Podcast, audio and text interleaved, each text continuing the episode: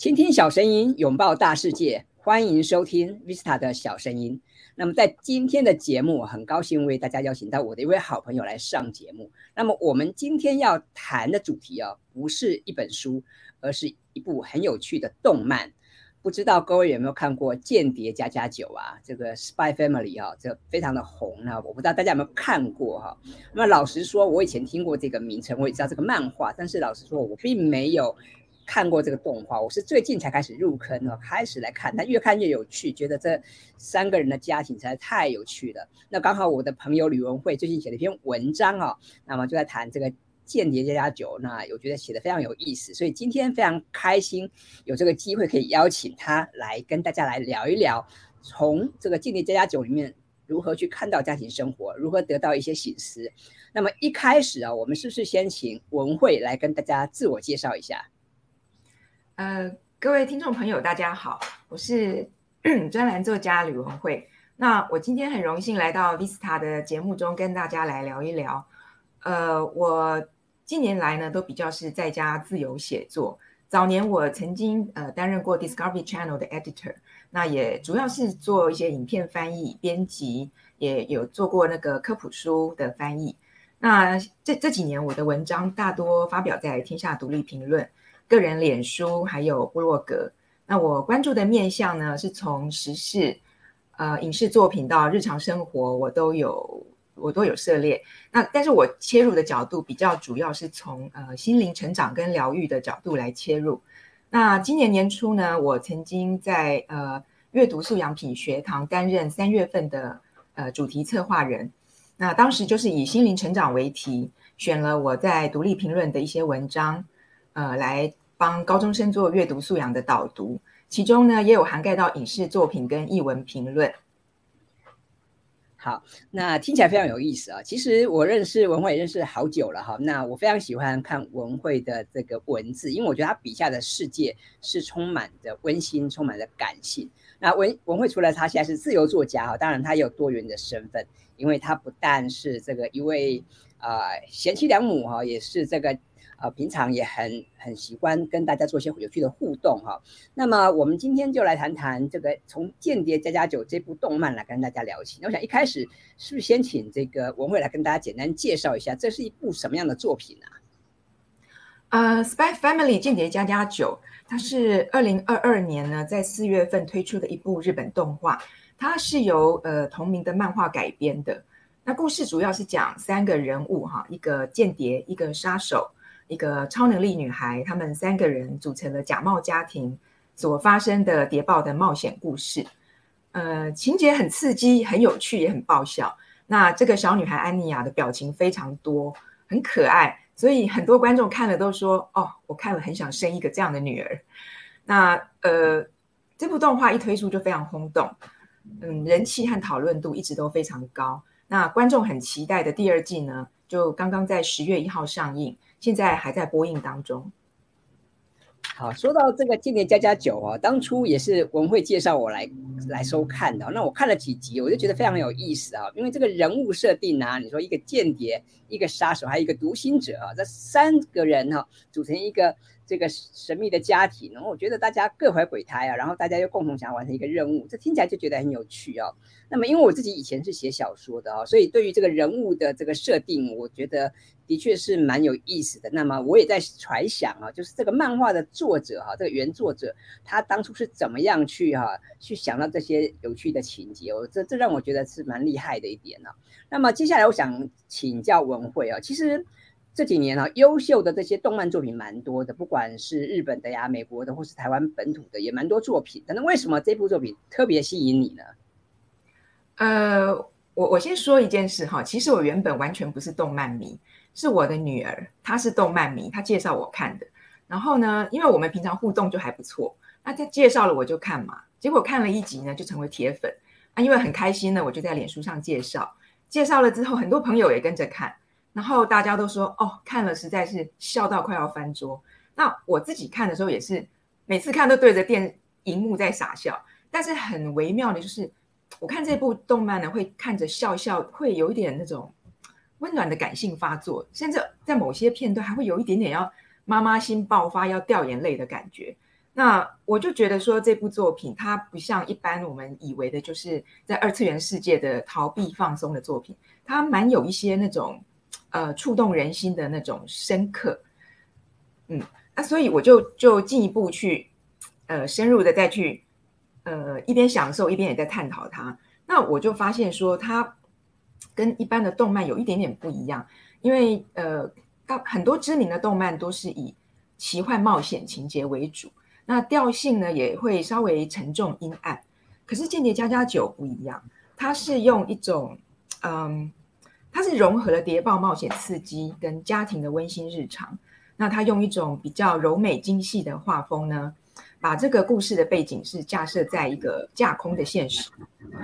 呃，它里面的时间和地理场景是会常常呼应到我们熟悉的真实的历史，譬如说它里面有东国跟西国两个国家，常常会让我们联想到呃冷战时期的东德跟西德。但有趣的是呢，里面的人物的饮食啦、衣着啊、时尚啊，常常又跳空呼应到我们所处的现代。所以我觉得他在这个故事里面呢，他的过去跟现在的界限是模糊的。它真跟假是同时并存的。那么《间谍加加九》就是这样一个呃，在这样一个架空的一个时的故事结构里面呢，它很巧妙的把严肃的主题跟诙谐的剧情融合在一起，然后很细腻的带出一些温暖的人性关怀，蛮值得细细玩味的。所以我就为了它写了一篇文章，很用心的去享受它这样子。听起来很有意思啊，因为我自己在看这部动漫哈，我也觉得啊，这部动漫其实跟其他的作品的确有点不大一样，无论是画风哈，或者是这个他对人性的刻画，那他也跟一般的那种纯爱的那种漫画又不大一样哈。然后他又有结合历史，刚刚我们有提到嘛，他有提到这个叫他有过去以古喻今，对不对？但是又有结合现在的元素，所以我觉得的确是蛮有意思的。那接下来是不是可以请文慧来跟大家分享一下哈？你从这这部动漫里面。你得到什么样的启发？然后还有就是你的文章大概在写了哪些重点呢？呃，是，嗯，因为不是每一个观众或听众都有看过这个故事哈，所以我们我可能会花一点时间，还是交代一下故事的背景、人物，然后再来聊一聊我看到的一些思考点和启发。那我们先看一下，呃，三个主主要人物，就是他们的身份，然后他们各自的代号。还有在这个家庭的角色，嗯，这个故事是这样开始哈，因为我我的文章讲的是第一季的故事，那一开始就是这个呃洛伊德，他就是西国的特务，他有个代号叫做黄昏，那他奉命要在东国呢组成一个家庭，潜入一所贵族学校，要来阻止敌人的战争计划。那他呢很顺利的在孤儿院找到了一个女孩子，叫做安妮亚来当女儿。那也后来也找到了公务员约尔当妻子，呃，组成了这样一个假冒家庭。就这样呢，三个人呢就各自隐藏自己的身份，也怀抱着不同的目的，努力着经营着呃看起来很正常的家庭的面貌跟家人的关系。那这个假冒家庭呢，原本一开始是一种任务编组，但是这三个当事人呢，却渐渐的假戏真做，对于这个理想的家庭图像呢，开始出现一种微妙的渴望。所以我们在观赏这个呃谍报冒险故事进行的时候，其实也一边逐步的会看到三个主角的内心戏，呃，他们在随着那个冒险故事在展开。那我们看到这三个人物就是呃洛伊德、安妮亚、约尔。那接下来呢，我们来先讲一下这个呃这个家庭的这个间谍爸爸男主人，他怎么样来扮演爸爸的角色？这个呃洛伊德他一开始。接到组织的任务的时候，他其实是很抗拒的，因为这很困难嘛，一个星期要组成一个家庭。但是呢，他就回忆起说他自己小时候，呃，一个孤单哭泣的画面，在一个那种残破的场景，一个人在那里哭泣，所以他很快就说服自己，要让战争从这个世界上消失，然后不要再让小孩子哭泣。那他就以这个为任务呢，就接下了这个困难的。呃，以这个为为一个责任感来接下这个困难的任务。那他刚领养到女儿的时候，他也很用心哦，借了一堆书要照书养，那也很有心要了解小孩子。但是因为呃，为了尽快达到组织要求的目的，他的教养呢必须讲求速率和呃进度，所以他就用魔鬼训练的方式，呃，让孩子想办法考上这个伊甸学园，然后又引导他认识上流阶级的生活，而且还要在很短的时间在学校里面拿到八颗星星，成为所谓的皇帝的学徒。那当然最重要最重要的就是要让安妮亚很快的认识目标人物，那个呃，就是他们要那个。阻止的那个政治人物叫做戴斯蒙德的第二个小孩德米安，要跟这个德米安结为朋友，他才能去破坏这个敌人的计划。结果没想到哈，人算不如天算，安妮亚才刚认识德米安，就打了他一拳。那这可是让洛伊德非常非常伤脑筋，因为拿不到星星，还拿到了闪电。所以为了要让这个闯祸的安妮亚呢，呃，要逼迫他赶快去跟这个德米安道歉，洛伊德就闯到学校。里面开始展开铺天盖地的介入和监控，那他这个地方就很有趣，因为他是特务嘛，他就化身为校工、厨工，然后呃溜到厨房里面，在安妮亚的午餐的蛋包饭上面用番茄酱写 “sorry” 的字样，然后又篡改他的课本，让他的课本呢变成每一篇都是提醒要道歉的文章。反正种种一连串疲劳轰炸的行为，就在动画里面实在是呈现的很好笑。但是我们如果拉到现实来看的话，是不是会让我们联想到，这不就是一种虎爸的扭曲的行为吗？对不对？然后他还强迫女儿去跟权贵的小孩来交朋友，以便达到特殊的目的。那这也很明显是一种，嗯，透过子女来实现个人愿望，是不是也很巧妙在反讽一种怪兽家长的教养迷思？那我们接下来看安妮亚。这个可怜的安妮啊，她是孤儿院出生的小孩子，被迫进入这个贵族学校，每天都要面对呃阶级歧视还有霸凌，然后已经很辛苦了，爸爸还要教压迫他去呃攀附权贵。那刚刚提到那个那个小孩，那个贵族小孩德米安，他是很有强烈的呃就阶级优越意识，但是这个故事里面呢，就设计了呃比较动漫式的夸张的喜剧的桥段。就是让他每次看到这个安妮亚来道歉的时候，就忍不住小鹿乱撞，然后整个脑袋都是粉红泡泡冒不停，又压抑不住。那让这个高高在上的公子哥真的是糗到不行，所以就只能恼羞成怒的跳开。那这些画面真的是很好笑、很夸张，呃，会就戏剧效果上是有稍微缓和了安妮亚那个委曲求全的难堪的处境。可是其实哈，我们虽然一边看一边笑，我每次看到安妮亚那个眼泪在滚动，还有那个用那种颤抖的声音在跟这个德米安求和，呃，那种为了取悦爸爸不断不断勉强自己的那种精神压力啊，像我这个妈妈心呢就会大爆发，我看了真的就是都快要掉眼泪。那呃，安妮亚这个小孩哈，其实他不是一个普通的小孩，他是他也有一个代号叫做实验体零零七。呃，他是有被训练，呃，有一种读心的超能力。那他从人体实验室逃脱之后呢，他就不断的在收养家庭和孤儿院之间颠沛流离。那突然有了这样一个温暖的家庭呢，他就对这个家庭非常的依恋。虽然说父母是假的哈，他还是很渴望这个家庭，很怕他会突然消失。所以他透过读心术呢，他知道说父亲洛伊德的真实身份，还有他的。其实是有任务的，所以他知道说他要协助达成父亲心中的目标，这个家庭才会存续。所以他就努努很努力让自己非常的乖。呃，每次想玩或看卡通的时候呢，他就会读到爸爸心中有一个世界和平的目标。他只要一读到，就马上自我洗脑，赶快把功课做完，赶快跟德米安道歉，我们就能世界和平。那从上面的故事，我们可以看到安妮亚她的。她的匮乏跟她的渴望，呃，我们知道童年逆境会让小孩子对生存危机非常的敏感，大脑呢对呃威胁会高度的警觉，甚至会过度的负荷。那我们有看到安妮亚为了自己的生存和幸福，她随时在解读，然后又背负了爸爸的心思，而且他还百分百的顺从。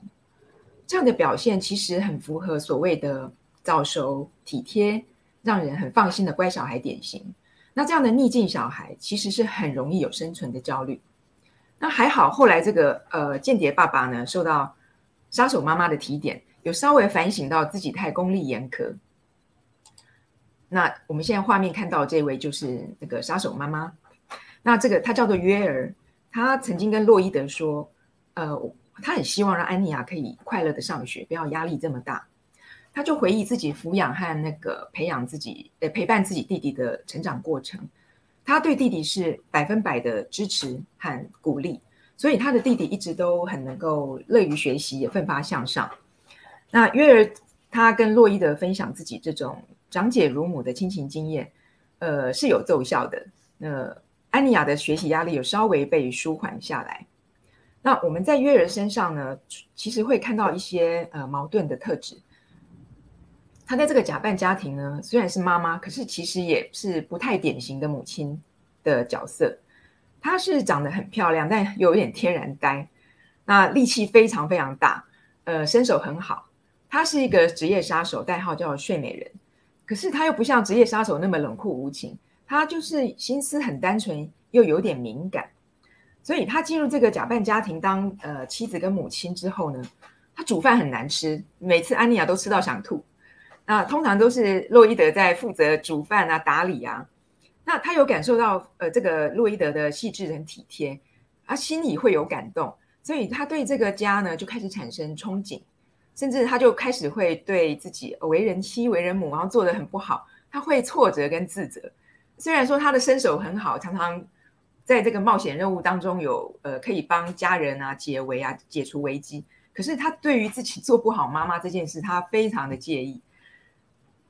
呃，那所以我们这样整个三个角色这样看下来，我会我们会发现说，我们一边在看冒险故事，一边也其实看到的三位主角的内心，呃，他们的匮乏、渴求和困境。我觉得这个是蛮好的思考点。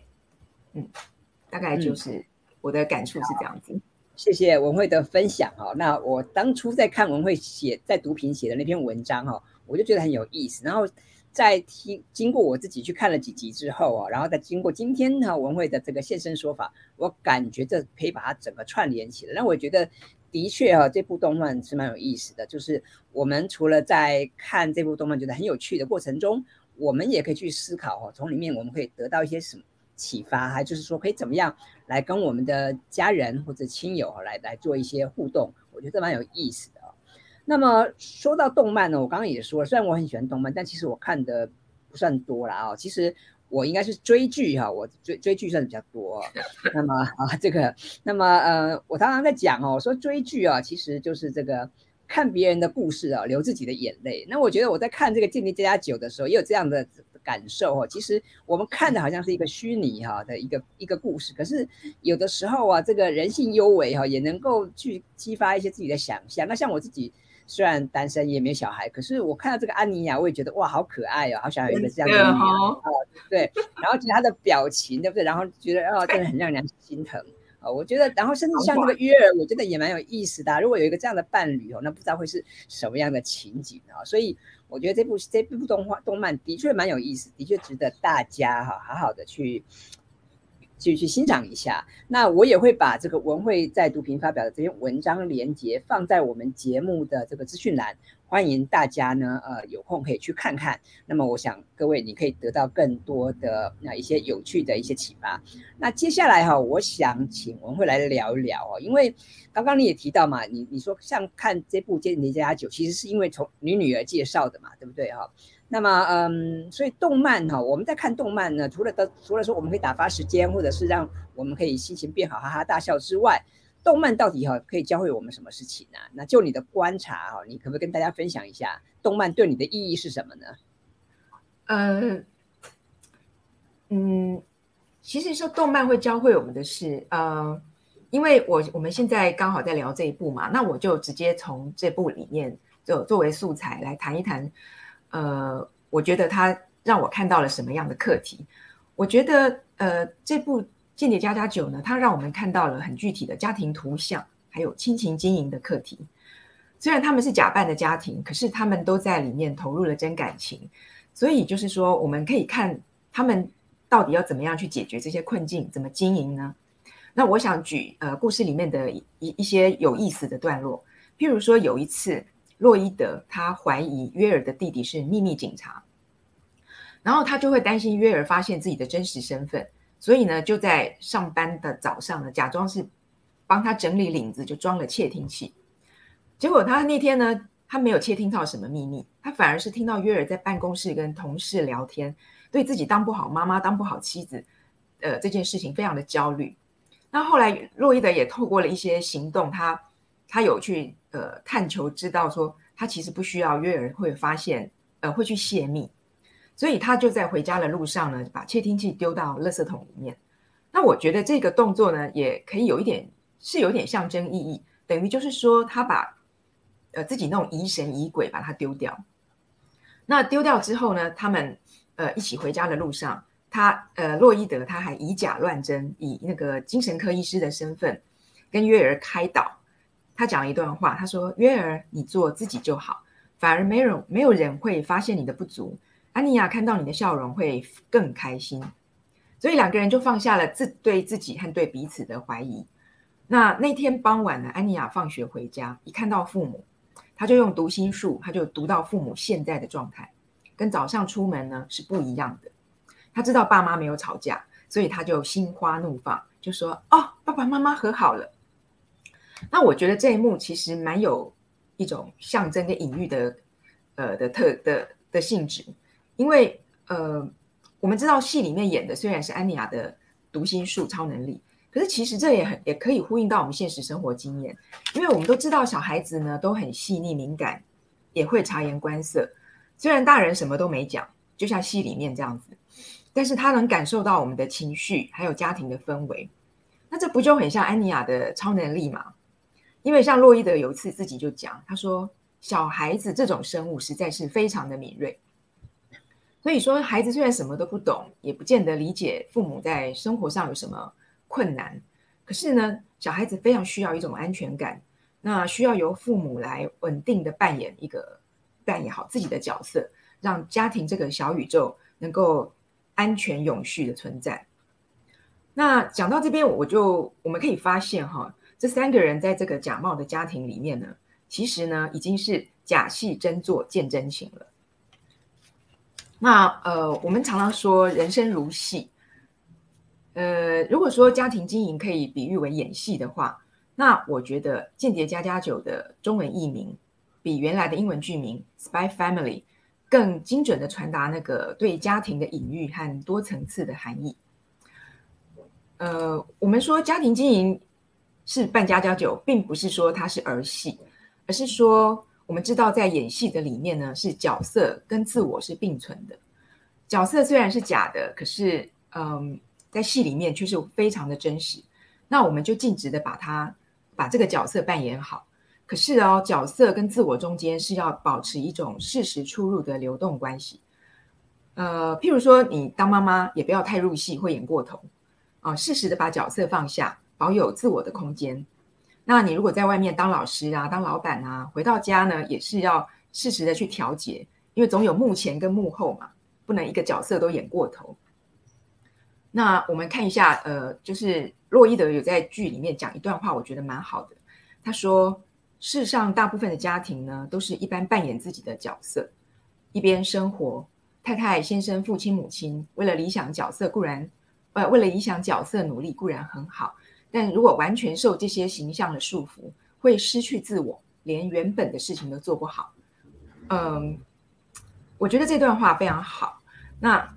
我也想总结一下，说，呃，间谍加加酒让我们学到了什么呢？我觉得。这出戏是一个很棒的家庭隐喻，它表面上看起来是一个谍报冒险故事，但是它透过一个很不典型的间谍家庭，呃，因为假戏真做，就让我们体验到家庭经营的一些哲学。譬如第一个，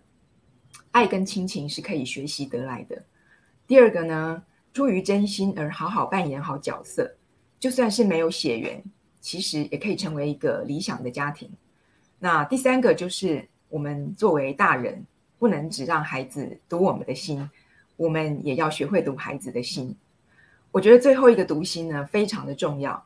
因为这是这整出剧的亮点。呃，我觉得它也是家庭经营的重要关键词。嗯，这个刚刚听了文慧的分享哈，我就在觉得说，这个的确哈，看这部动漫哈，就是真的跟家庭经营哦有很大的关系哈。那这个假戏真做哈，见真情，我觉得的确是这样子哦。那么我我也很喜欢这个这这部动漫里面的一些对白或者一些场景，我觉得有的时候会让我们露出会心一笑，但有时候也。值得让我们深思哈，就是特别这边提到说，哎，作为大人哈，不能只是让小孩读我们的心，我们也要试着去这个跟小朋友拉近距离。那我也知道是这个，刚刚你提到说这部这部动漫也是你女儿介绍给你的嘛哈。那么接下来我就想问问文慧啊，那么我们是不是可以透过动漫哈来拉近跟小朋友的距离呢？那因为现在大家都有各自有各自的生活，那有的时候会有一些所谓的代沟，对不对？那如果说这个。爸爸妈妈世代啊，要怎么样跟这个呃小朋友来来这个沟通哦？那是不是可以透过像动漫啊、像追剧啊这样的方式？那你自己的看法呢，或者你的做法是什么呢？呃，首先我我要先肯定，我觉得呃，透过动漫真的是可以拉近跟孩子的距离。嗯，我先讲一点，说我看动漫的一些呃收获。我觉得观赏，我就就就从《间谍加加九》来讲。我觉得观赏这部戏呢，除了享受看动画的放松乐趣，对我来说也有得到一种跨界的知性的乐趣。因为我为他写的这篇文章，其实本身也是一个算跨界的尝试。因为我想以往大概很少人会用这样的角度，哦，用这样的心力、这样的分量来解析一部动画作品。那我的文章上线之后呢，也有引起一些回响。那首先我就要提。呃，文章上线之后呢，我收到好几位妈妈的留言跟来信，他们说：“哦，青春期妈妈的角色扮演实在是太难了，为了拉近跟青春期孩子的距离，他们也想开始看，因为他们觉得这个文章让他们觉得很有吸引力。”那我就真的鼓励他们说，这个很值得尝试，因为呢，呃，通常我们会觉得动漫是小孩子在看的，我们都完全好像。呃，不知道它存在这个世界上的一个一个二次元世界。可是你听孩子说，啊，你了解他的喜好，你听他在想什么，这个很重要。听不懂没关系，我女儿跟我讲的时候，其实我也听不懂。但重点是你愿意听他讲，啊，然后最好呢，他讲你，你起码看个一集就看看，他会觉得你重视他，然后一个嗯看不见的连接就这样架起来了。那第二个呢，我觉得可以，的确可以增加话题。那话题一增加，就可以拉近彼此的距离，不然他就他们很容易觉得说，反正你们这么老啊，然后都懒得了解我们啊。那所以在这这个上面，我是有蛮蛮一些呃亲身体验，真的是不错。那再来有一点，我觉得是回馈到自己，就是他让自己觉得说有跟得上时代，跟得上年轻人。那嗯，我觉得这个让自己年轻，其实也是蛮棒的。那接下来我。我还有两呃，还要提一下，就是说，呃，引起的回响不是只有在妈妈那边，我还收到了两个朋友来信，一个是我的大学同学，他在呃大学呃社工系当教授，他他说我这个文章很好，那因为他本身也有收看这个《间谍加加九》，那他觉得我的文章有表现出一些专业的社工视野，所以他就把我的文章结合了这一套呃这部这部剧。用作通识课程的教材，因为他觉得年轻学生很多烦恼跟压力其实都来自家庭，那所以他透过用这种呃年轻人喜欢的戏剧跟学生产生连接，那又能有一些呃关于学生烦恼的对话，是其实也蛮棒的。那另外一个朋友是他把我的文章分享给他的妈妈，啊，那他截取了角色扮演这部分给他的妈妈看，因为妈妈常常有烦恼。结果妈妈看了之后呢，就回馈给他，呃，跟他这样说，他说，呃，他自己太过投入角色里面，失了重心，也忘了自我，呃，常常不平衡，所以才会老是摔跤。他还很，呃，还谢谢女儿的温暖开导哦。所以我就觉得，动漫这个东西呢，呃，让我觉得它好像可以作为一种很好的跨界沟通的桥梁，不只是跟孩子、跟学生，你跟长辈。好像也可以达到不错的效果。嗯，的确是这样子啊。我自己在看这个《间谍家家酒》，我觉得它不但老少咸宜哦，它里面真的也有很多值得我们去深思的这些议题哦。那么今天也非常开心有这个机会可以邀请文慧来跟大家分享啊。那么最后，我想是不是请文慧可不可以给我们听众朋友一些建议啊？无论是嗯观赏动漫的建议啊，或者是亲子教养啊，这个关系相处啊等等，是不是你也许可以请你给我们一些小建议呢？呃，好，嗯，建议的话呢，我觉得我想从两方面来讲哈。第一个，刚刚其实也有稍微聊到。我我是觉得听众朋友可以在思想和心态上啊，呃，可以尝试愿意跨界啊，打破框架。其实这样子可以在生活里面挖到很多宝。譬如说，我们对动漫就是会有刻板印象，就是一些阿宅在看的，或者青少年在看的，呃，不晓得都是什么奇幻情节，好像跟自己无关。可是其实你实际上去接触，它可以带来蛮多层次的生活乐趣和应用。像你要当做休闲轻松。也很好啊，那从里面去引起你的观察跟醒思，那也很好。那连接到现实生活，拉近亲子关系，跟年轻学生连接，还能跟长辈沟通，多很多话题，然后又跟上时代。所以我觉得你有时候就是一个转念，你你你就是呃，人家跟你讲的时候，孩子跟你讲的时候，你就是愿意跨界一下哦，不要放下成见，我觉得会给自己很多的收获。那。第二点是，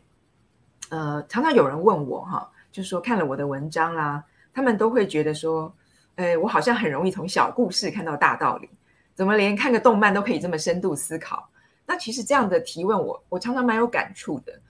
呃，因为我我觉得我们一般哈，就是因为一种习以为常的习惯或者分别心，常常会让我们在生活中错过很多，包括像亲子关系啊等等都是。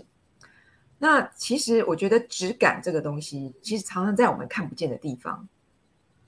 你由小见大呢，其实你是可以发现很多东西呢是爱爱内涵光的。所以我觉得，呃，动漫有没有深度，或者说小孩子有没有你看不见的世界，或者他的内心世界，我觉得就看你有没有用心去发掘，还是说你就是看看过去就好，听听过去就好。